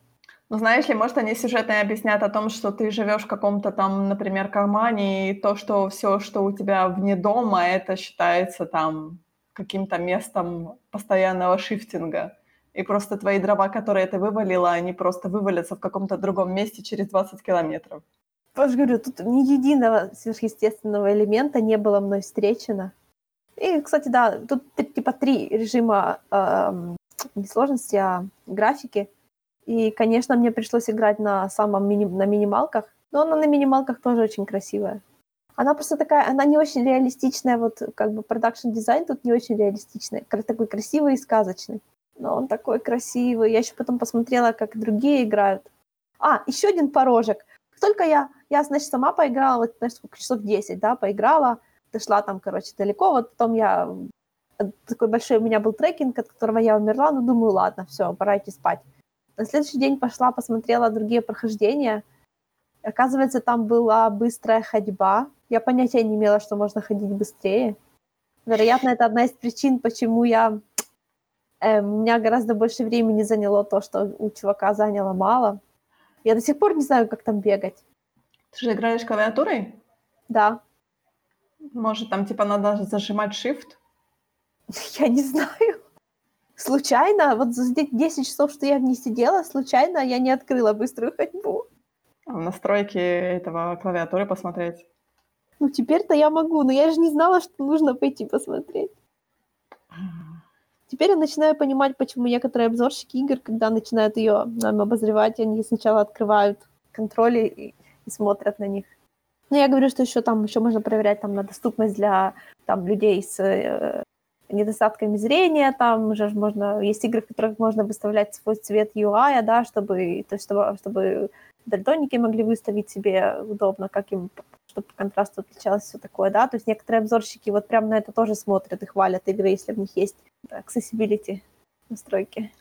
Ну да-да, но я говорю, что еще очень много как бы геймеров, они просто привыкают к определенной раскладке, и когда, например, новая игра, и тебе намного проще зайти, просто поменять там какие-то моменты, там прыгать, например, там тем же спейсом или там что-то еще там. То же самое, как Nintendo сейчас сделала о том, что можно менять настройки э, контроллера в, на консоли. То есть под каждую игру ты можешь сделать свои определенные настройки там контроллеров. Это тоже сказали, что о, как очень здорово, но я пока туда не лазила. Меня пока все устраивает. Ну, все остальное было стандартно, в том числе там пробел прыжок и все такое. Ну вот, попробуй, посмотри. Вероятно, я просто никогда раньше не играла в игру, в которой был спринт на той же кнопке, что и здесь. Я играла в игры со спринтом только с контроллером, там, где нажатием определяешь. Поэтому тут я его, может, он с контроллером играл. Я тебе, я тебе что-то хотела спросить. Да. Про какие-то новые анонсы. Потому Новый что с тех пор, как мы в прошлый раз обсуждали, пообъявляли кучу всего еще нового. На самом деле, если возвращаться к Future Gaming, там было, ну, может быть, из-за того, что я и и EA Play так смотрела, честно говоря, одним глазом, и Future Gaming я тоже смотрела одним глазом. То есть там не было таких, таких, знаешь, игр, которые бы меня заинтересовали каким-то образом. То есть я вот смотрю, что я себе выделила две игры. Одна игра была от э, создателя Overcook. Да, я поняла тебя. В Overcooked уже можно играть по сети в Steam? Нет. Нет.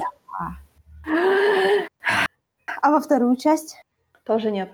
Только кауч, кауч мультиплеер они называют это. Да ну ё-моё, я так, я, я так хочу с тобой в нее поиграть. Я тоже. Я согласна. Ты знаешь, я согласна ее купить на э, Nintendo Switch, они, она же есть. И мне кажется, что она нам будет намного удобнее со свитчемский контроллер. Там же типа один контроллер тебе, другой мне. И играть. Не, у меня тоже есть два контроллера. Это как бы не проблема, просто карантин это проблема. Ну это да, но пока у них нет мультиплеера. То есть я понимаю, что они сейчас, наверное, грызут локти, но нет. Темнота. Просто как можно было это не сделать мультиплеером? Я не, не Ты знаешь, на самом деле, на самом деле очень много даже вот Nintendo э, Mario, Mario Party, я забыла, как он называется. Mario Kart. Нет, есть Mario Kart, а есть вот эта пати версия, когда ты по карте ходишь. А, типа бросаешь кубики и ходишь по карте. А, Тоже ну... нету мультиплеерной версии, только локальная версия, только то co ну, Switch я еще понимаю, потому что Switch нельзя в Дискорде одновременно играть, да, как с играми. Мы уже как бы, когда на ПК, то мы понимаем, что мы очень много кто есть, просто сидим в наушниках и прям в стиме, в коопе, то все. А в, э, на свече ж такого же нету. Ну, на свече вот эта именно система Nintendo Switch Online же есть, не забывай. Ну, там, получается, там... Ну, по сути, когда ты на одном сервере, то ты можешь попасть в ту же самую игру или создать там, например, комнату. Для этого не должно быть какой-то проблемы. Но звук-то есть или нету? Ну, через Discord почему бы и нет? Ты же можешь его подключить к телевизору. А, То же самое, ты можешь его подключить к компьютеру, да? Там же есть специальная док-станция. Ты же типа можешь из свеча сделать обычную консоль. Ну да, просто, блин, это как-то слишком тяжело. Если там нету своего собственного внутреннего э, Nintendo свитческого какого-то VoIP-интерфейса, понимаешь? Можно было прямо со свеча и звонить и играть. А, нет, там, по-моему, такого нету. Mm-mm.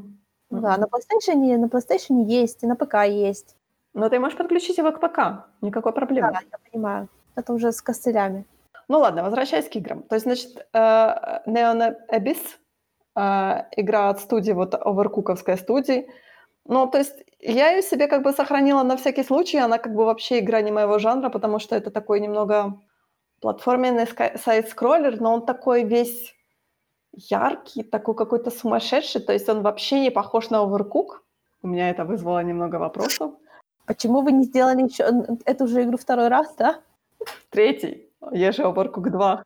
Но они, похоже, поняли, что нужно отступать от Overcook. Overcook нам принес очень-очень много миллионов, поэтому отступаем от Overcook и делаем что-то интересное другое.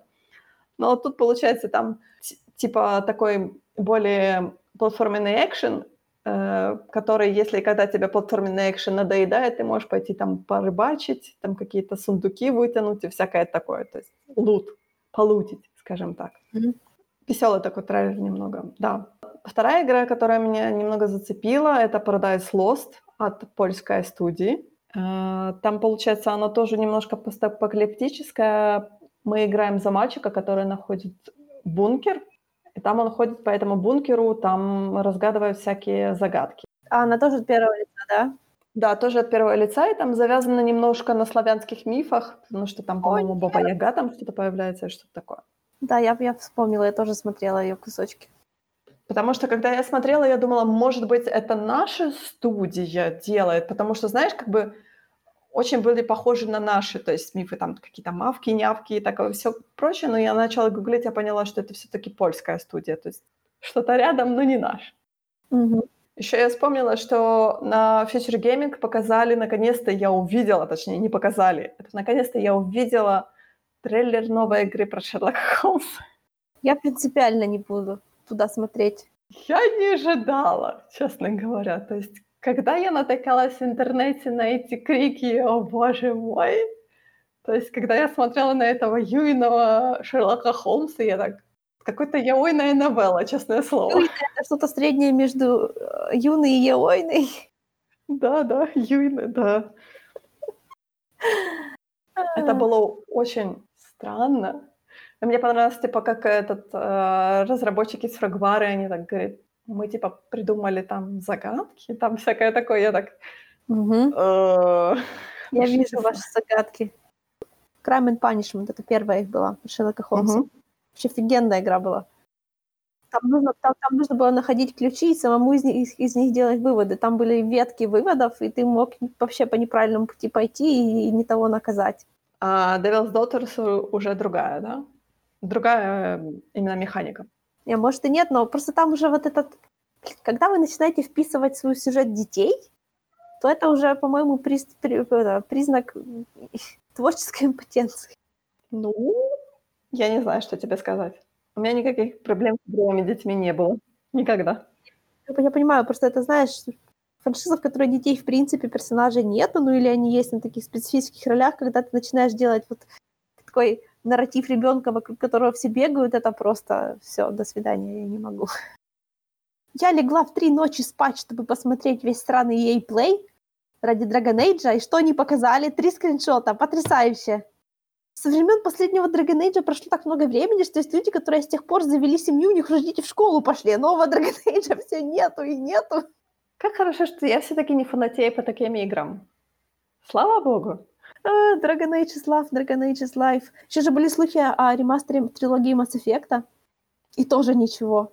Я помню, я помню эти кадры Dragon Age, они тоже показали в контексте, по-моему, технических, э, по-моему, это был такой, э, когда они рассказывали про кроссплей, а нет, про технические характеристики новых консолей, когда они говорили, что типа новая картинка и всякое такое, и они как раз вот этот кусок из драгонайджевские пейзажи типа показывали. Я помню, по-моему, в этом контексте. Когда рассказывали о том, какие потрясающие студии в нас входят, вот и. Биовары своим креативом, бла-бла-бла. Ну где же этот креатив, чёрта? Да-да, я помню, я так, «Э, как весело. Зато вы пообещали э, ремастер Kingdoms, Kingdoms of Amalur. Я и и Эллен из Outside Extra очень рады. Я не смогла поиграть, у меня игра меня выб- повыбрасывала. Она мне чем-то, точнее, это Divinity мне ее напоминает, тем, что мне это второй случай в моей жизни, когда мне в целом-то пофиг на сюжет. Потому что там настолько интересный геймплей, там есть чакрамы, которые просто это самое лучшее оружие в играх, которое когда-либо существовало. И мне очень там нравится, что там нужно, там часто нужно на ходу менять оружие, потому что есть враги, допустим, которым меч, есть которым лук удобнее. И там можно на лету очень легко менять без вот этого вот, знаешь, когда ты вызыва... когда все паузится, ты вызываешь такое колесико и начинаешь из этого колесика выбива... э, выбирать. Да, вот в Амалюр все было продумано гораздо лучше, и не так никакого колесика, просто ты на ходу как бы менял последние два, как на хромбуке, раскладку клавиатуры. Это было просто потрясающе. Конечно, если бы они туда еще сюжета побо- ну, так типа довезли более концентрированно, я была бы рада. Быстрого перемещения. Потому что Амалюр же, он же был изначально, разрабатывался как ММО, и там карты размером с ММО, но ты там одна. Игорь, я помню, я помню же, они, по-моему, на какой-то юбилей свой не играли в, в Амалюр, но что-то как-то меня не впечатлило. Правда, правда мальчики Да, тоже так не впечатленно абсолютно играли. Они, оно, оно, блин, оно со стороны выглядит неинтересно, потому что оно очень медленное. Там сюжет тебя сразу не цепляет. Ты начинаешь как бы цепляться, а там диалоги абсолютно неинтересные, хотя там куча актеров знакомых, которые по биовару мне прям приятно было слышать. Их толпы там, но все равно неинтересно, потому что там сюжет такой, ну это ММОшный сюжет, понимаешь? Там вот эти вот разговоры, пойди принеси 10 голов единорога, все в этом духе. И никаких таких интересных квестов там нету. Это просто ММОшный квест. Но геймплей настолько веселый, и там тоже вот этот вот прикол, что ты можешь прокачиваться. Вот что тебе больше нравится, то и качай. Там ты не выбираешь класс. Там класс выбирает тебя. В зависимости от того, что ты будешь прокачивать, у тебя будут разные как бы билды тебе открываться. Там именно прокачка интересная. Для ММО, наверное, было идеально. Боже, я уже так давно, честно говоря, ни в какие такие мамушки не играла, наверное. Я начинаю вспоминать. Нет, ты знаешь? Вообще. Ну, я последняя ММО, в которой играла, это был Skyrim. Мне что-то как-то... Мне там управление, на самом деле, вообще не нравится. Это сразу большой кусок удовольствия отнимает. Ну и необходимость ходить в данжены. Так человек, который никогда туда не ходит, и не ходил, и не хочет начинать, Это надо иметь особую культуру для таких игр. Мне кажется, особую культуру еще очень-очень много времени нужно иметь для таких игр. Потому что, как бы, время — это важный фактор для того, чтобы играть в такие большие игры. Что еще ты, кстати, видела на, на ePlay на конференции? Это было не там, но нам показали Waylanders. Это игра от бывших пивоварщиков и от Криса Авалоны. Что, не слышала? Кельтская мифология. Я вру. Там, типа, Ирландия встречается с Грецией. Она похожа на Dragon Age Origins очень. И вот она тоже сейчас есть в раннем доступе для тех, кто поддерж... поддерживал на Кикстартере. Ну, вот этот ранний доступ выглядит вообще недоделанным. То есть по сравнению с теми тремя, в которые я играла, которые уже вполне видно, что они из себя представляют, то у этой есть куча там недопиленных анимаций лиц. А, я поняла, почему я не обратила на нее внимания. Она совершенно не того, неинтересного для меня жанра. Знаешь, она интересного для меня жанра, но она меня вообще не впечатлила. Вот она, у нее сюжет с самого начала не, не захватывает. Вот Dragon Age, который был для меня высочайшим, высоченным порогом, который просто преодолеть с нуля было трудно, да, ну, я, не, я когда начала в него играть, я уже остановиться не смогла, потому что он был настолько вот, там, он был оригинальный и интересный, а тут все какое-то такое формулярное, ну, во всяком случае, пока что. И к тому же основную часть геймплея до сих пор не показали, там же типа time travel, ты со своими сопартийцами в разных временах знакомишься по-новому. Хоть что-то интересное появилось. Это меня тоже как-то не, не, не сильно... Не впечатлило, да? Да, но она просто настолько сыро выглядит. Я... Ей нужны не игроки, а тестировщики. Я еще, знаешь, вспомнила о том, что они на конференции Electronic Arts сказали, что они очень много игр переносят в Steam. То есть сначала было как? Все эти игры перенеслись со Steam в Origin, да, а теперь с Origin они обратно мигрируют на Steam, да? Да они вроде как-то, я слышала, неправильно мигрируют. Правда? Что там неправильно? Ну, типа, перенаправляют тебя в Origin все равно. А, фу, я не знаю. Мне понравилось твое фу. Я не хочу. У меня, ты знаешь, у меня Origin стоит, потому что у меня там есть Dead Space 2, по-моему. И все. То есть ради Dead Space только там Origin у меня стоит. Что мне еще на Origin делать? Потому что у нас, по-моему, на Origin нет нашего стора. А, ну, um, I guess. То есть, если Steam мы можем купить какие-то игры, то Origin это там нужно конвертацию делать и всякая такая дребедень, которая мне не нравится. Поэтому я говорю, Origin у меня там чисто Dead Space, который мне достался когда-то бесплатно. Все, точка. Меня, например, радует то, что Sims 4 появится в Steam. Я так, у Не факт, конечно, что мой ноутбук потянет Sims 4. Но он, Sims 4 лучше играет, чем Sims 3. Sims 3 у меня, кстати, очень глючно играл, поэтому я и говорю о том, что, наверное, Sims 4 у меня... Sims 3 играют глючно даже на самых high-end машинах тех времен. Да, ну окей, хорошо. 7.4 гораздо хуже. Там вообще никак, ничего плохого не происходит ни с кем. Ну, 74, 74 по-моему, куча экспаншенов всяких этих Cats and Dogs там же есть. Вампиры, по-моему. Ну да. Но там же ничего плохого не может случиться с тобой. Еще вспомнила, у них был типа шоу-кейс инди-игр. Ну, такой шоу-кейс, это очень громко сказано. По-моему, там только было две игры, две инди-игры от инди-разработчиков. Значит, меня заинтересовала игра от студии, которая делала The Way Out. Это такой типа кооп был. Ага, да-да-да. Screen-shared кооп. Да, и они делают то же самое, по-моему, по похожей э, системе. Они делают игру, которая называется It Takes Two. Там тоже типа два персонажа, за которых а, ты будешь да, играть. Да, да. Но она такая, она более уже то есть э, The Way Out, uh, Away, точнее, Out, она была более такая, типа, гангстерская немножко. Я не знаю, как это правильно объяснить. Ну, от этого у них была Tale of Two Sons, которая была фэнтезийная, по-моему. Да, да, да. То есть, э, я так понимаю, и Takes Two, она будет тоже такая более фэнтезийная, немного, немного более на юную аудиторию рассчитанная. Ну, хорошо, что они все-таки как-то бранчатся. Ну, знаешь, пробуют себя хотя бы в новых жанрах. Ну да, ну то есть они, они поняли, что вот, э, вот этот кооп — это как бы наш сегмент, потому mm-hmm. что сейчас не так много игр пользуются таким типа коопом, когда вот этот share screen идет. И они поняли, что вот мы попали в этот сегмент, а мы будем в этом сегменте делать свои игры. A Way Out была очень популярна. Она получила как бы свой плюсик. И вот поэтому Takes Two, я думаю, тоже будет очень интересно поиграть. Было очень много спортивных игр, но мы с тобой не играем в спортивные игры. А, это вообще не считается. Это вообще не игры. Потом все перезапудились от игры Skate. Я так смотрю, так, what? Чё?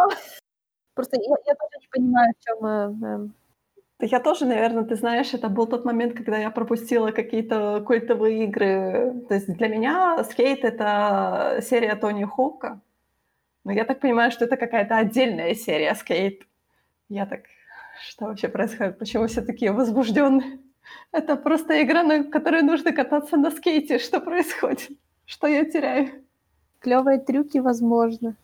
Да, ну а так, а так, честно говоря, то есть э, Electronic Arts, э, я так понимаю, что они больше были вот именно, они больше говорили о том, что вот все наши игры переходят постепенно на Steam, да, новый сезон Apex Legends, там у них вот этот есть, э, какие-то потерянные сокровища и прочее. Как бы потихоньку-потихоньку, но Electronic Arts теряет мое расположение.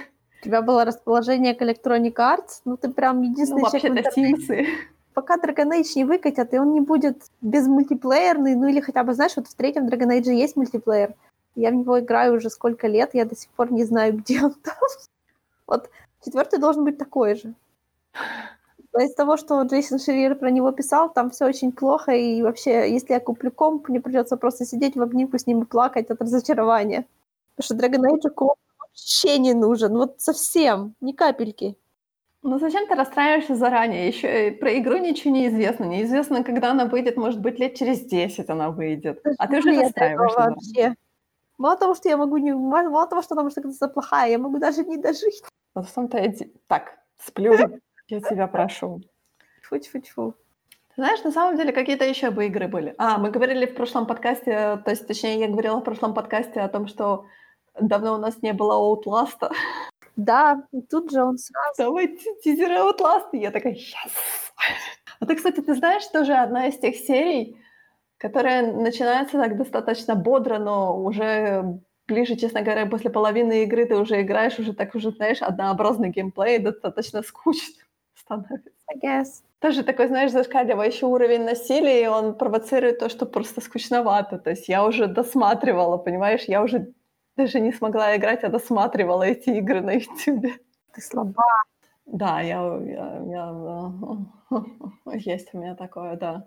Меня просто, меня, честно говоря, утомляет бесконечное насилие абсолютно на экране. И тем более меня, говорю, я старею в последнее время, меня вот именно action games, это для меня такой... А, какой кошмар. Я лучше пойду в Animal Crossing бегать. У меня старость отбила все желание играть в платформеры. Когда я была маленькая, я играла. У меня был любимый Алладин, который я просто я узнала весь наизусть. Но вот с тех пор вообще ничего меня не привлекло. Не привлекло даже Shovel Knight, который выглядит, в общем-то, офигенно, конечно. И... Не, а, ничего, не хочется играть в это. Хотя вот эти инди-игры с сюжетом, они вот многоплатформенных. Ну, Целеста, говорят, очень классная инди-игра, там очень, говорят, очень хороший сюжет. Если все пойдет хорошо и как бы слухи правда, то через год можно будет наконец-то поиграть в Гарри Поттера Stealth Insert. Я вспомнила, знаешь что? Ну-ну. На самом деле у нас же, ну, по-моему, давным-давно вышел трейлер Skywalker Saga Лего. Ну-ну. А они же сказали, что осенью, осенью игра выйдет. Почему же я покупала Switch? Вы думаете, я покупала Switch ради Breath of the Wild? Нет. Да. Я покупала Switch для того, чтобы поиграть в Lego Star Wars э, Skywalker Saga. Ну, знаешь, я никогда не буду никого осуждать за Лего, потому что я, блин, обожаю Лего-игры. Я, ты знаешь, я сдерживаюсь, потому что на свече достаточно очень часто бывают распродажи на всякие лего-игры, но у них нету лего Звездных войн почему-то вообще. То есть у них там есть, по-моему, лего билдерсы, лего всякие там, по-моему, Гарри Поттер тоже есть и прочее. Поэтому я себе лего-игры не покупаю, я жду. Я жду вот этого большого бандла. Э, Star Wars. Мне, правда, не нравятся неозвученные Star Wars игры, но они же обещали э, вот эту сагу озвучить, да? Я правильно да, помню? Да, да, да. Они обещали всю сагу озвучить. Это... Oh, yeah, baby, yeah, yeah. Поэтому, поэтому я жду осени, да. Господи, осенью Мстители. А, по-моему, их опять... Нет, подожди, трейлер Мстителей вышел недавно, да? Я надеюсь, их перенесут еще, еще перенесут. Я пока не готова морально. По-моему, я видела э, какие-то скриншоты с Камалой. Да. С Марвел. Было. Но это, это уже не новое. Это не новое, потому что что-то там про Мстители они показали, но... Я видела только, типа, четыре новых скриншота, но я их не стала смотреть. Лайк, нафига мне ваши скриншоты? Я думала, какой-то новый трейлер выкатили, на самом деле. Нет, трейлера, по-моему, не было.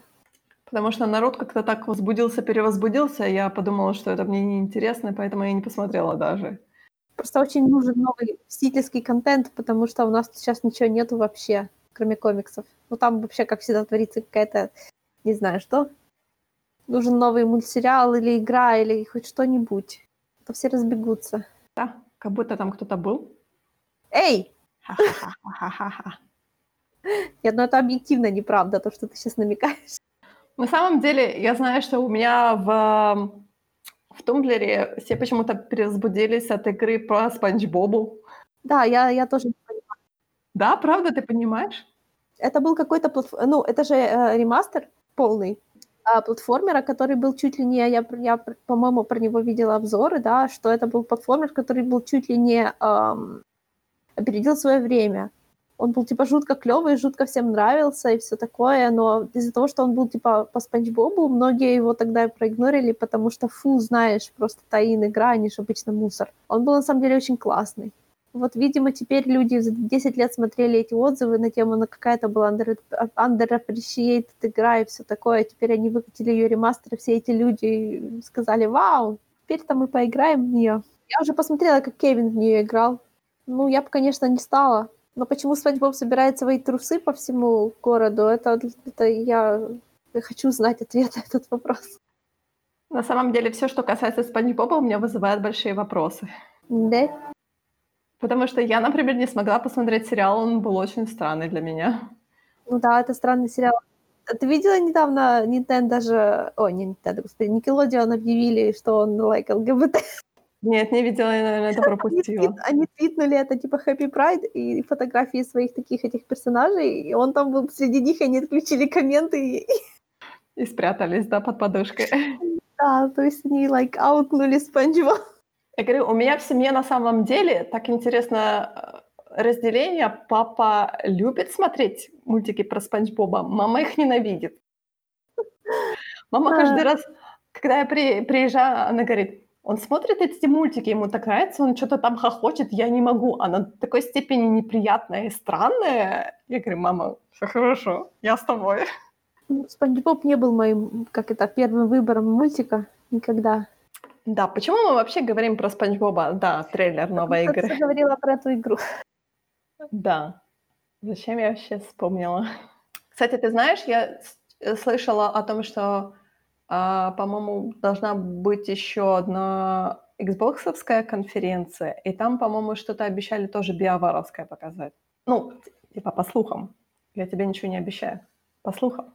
Мы все, в смысле, мы все Air Dragon Age, мы ничего не ждем и все равно разочарованы неизменно. Говорю, на самом деле я смотрю, что э, биовары делали Baldur's Gate, первый и второй. А сейчас, по-моему, Baldur's Gate 3 но другие студии совершенно, да? Ну да, Baldur's Gate 3 делает Larian, та, которая делала Divinity Original Sin 1 и 2. Ты, кстати, ждешь Baldur's Gate? По-моему, там какая-то система немножко дурацкая, нет? Да, жду, потому что эта игра, это не Baldur's Gate, это все равно, что Divinity Original Sin 3. Я помню самый первый ролик Baldur's Gate, когда там вот эти ктулху-подобные монстры были. А, да, даже первый геймплей они показывали этих двух подобных монстров, которые крали людей, потом что-то там с них высасывали. И я подумала, о, окей, Там классно. твой герой в Baldur's, в Baldur's Gate 3 будет ходить с паразитом в голове, который okay. будет что-то там делать. Просто это... Okay. Это просто тот тип игры, когда вроде она нарративная, да, и такая красивая, но там же ты на самом деле не сможешь контролировать, что происходит.